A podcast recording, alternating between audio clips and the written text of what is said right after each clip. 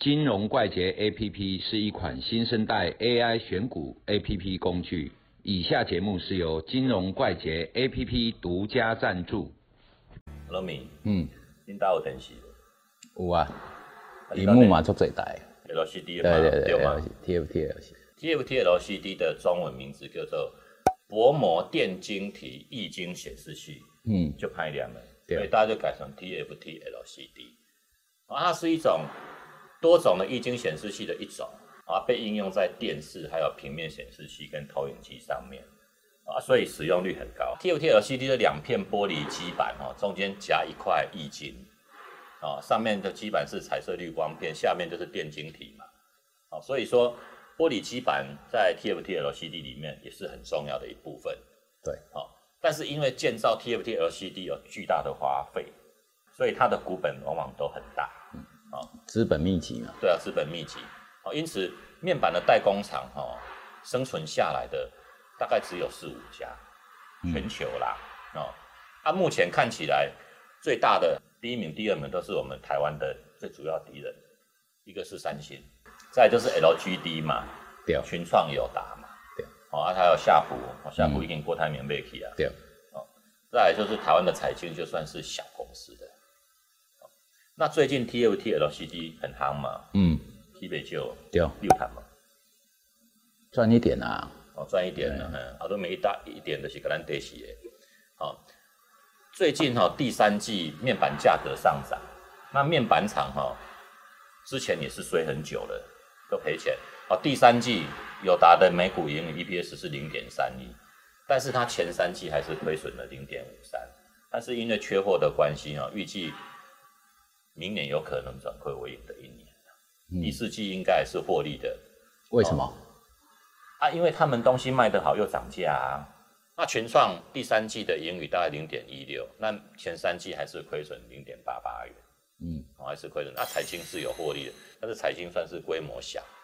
哦，那友达统计啊，十一月整体大尺寸的面板哦，大概可以超过一零八一片，较十月增加的零点五帕。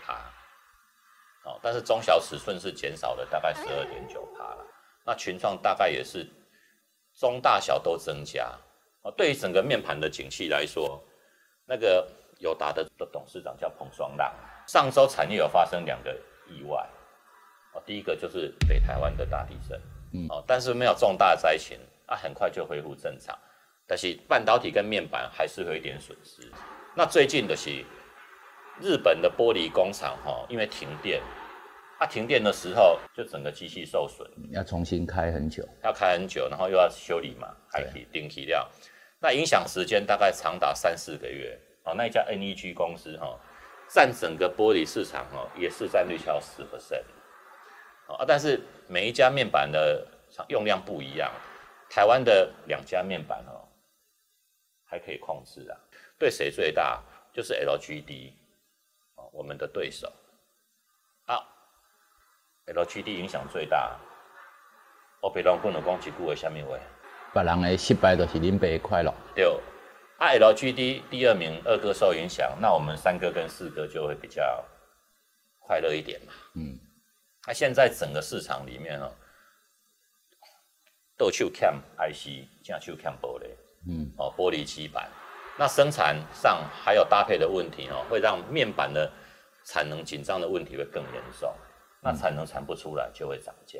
现在的面板吃紧的状况会延续到明年的上半年。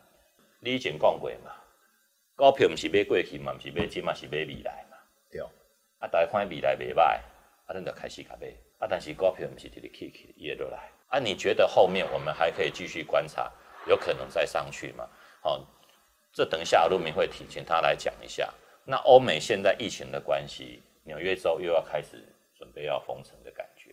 那封城，因为笔电啊、电视这一些需求啊，因为视讯都用大荧幕嘛，这个需求如果继续存在，哎，面板又缺货，价格是不是会更在上涨？会，啊、那整个未来的走势，现在已经有一点回档，例如上面看法，现在全世界又要在封城啊，哦啊，对实体经济，坦白说一定有影响嘛。对啊，有影响，嗯，啊，只是说为什么现在股票还在这里？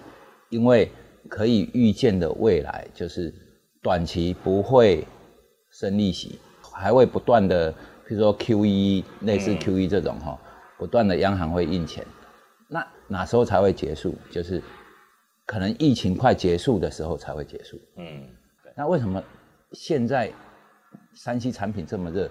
因为在家闲着没事干嘛，打电动，嘿，打电动，然后可能就是在家上班，对，哦，原本没有笔电的换笔电，他、就之前用电脑，发现哎电脑太老旧了，嗯，哈、要上网跟公司做远端都不行用了。像欧洲，欧洲很多国家哈、他们的电脑或者他们的那个政府机关的电脑，嗯，都是很久以前的。所以说，新的机器、新的一些需求就会跑出来。那过了这一段时间，哈、嗯，我想就是利息开始不再下降了。对，啊，这个股票才会下来啊。基本上短期可以看得到的股票会回档，但是应该是又急又快，啊，幅度也不会太深。你的意思是说，目前现在疫情，整个电子产品的需求，第的在爬坡嘛？对，啊，爬坡现在大概是爬到半山腰过去了。嗯，啊，等到疫情都结束，电脑也都更新设备完了，就到山顶，山顶对了，啊，对山顶就开始要下山了。对啊，经济循环就是这样嘛。嗯嗯嗯，那在现在这个阶段哈、说它会崩盘啊，或者是那个很大幅度的回档我觉得都都不大可能啦。因为会回啊，譬如说啊，回到一万三，哈、回了一千点啦，哈、啊，其实一千点也就百分之六左右嘛。啊，像这种都是幅度不大的回档，可以接受的回档，啊，这种正常的修正会有，但是崩跌的几率并不高不。高。嘿嘿。